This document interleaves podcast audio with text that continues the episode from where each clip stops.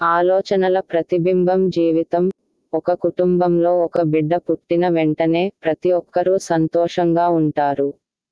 స్వీట్లు ఇచ్చి సంబరాలు చేసుకుంటాం. ఒక కుటుంబంలో మరణిస్తే ఆ కుటుంబం విషాదంలో మునిగిపోతుంది. కొంతమంది సాధారణ స్థితికి రావడానికి వారం పది రోజులు కొందరికి నెల. సంవత్సరం కూడా పడుతుంది. కానీ ఒకరు పుడితే ఏదో ఒకరోజు చనిపోతారని అందరికీ తెలుసు కాబట్టి మనం జననాన్ని మరణాన్ని సాధారణ స్థితిలో సమానంగా చూడటం నేర్చుకోవాలి. అప్పుడే మన జీవితం బాగుంటుంది.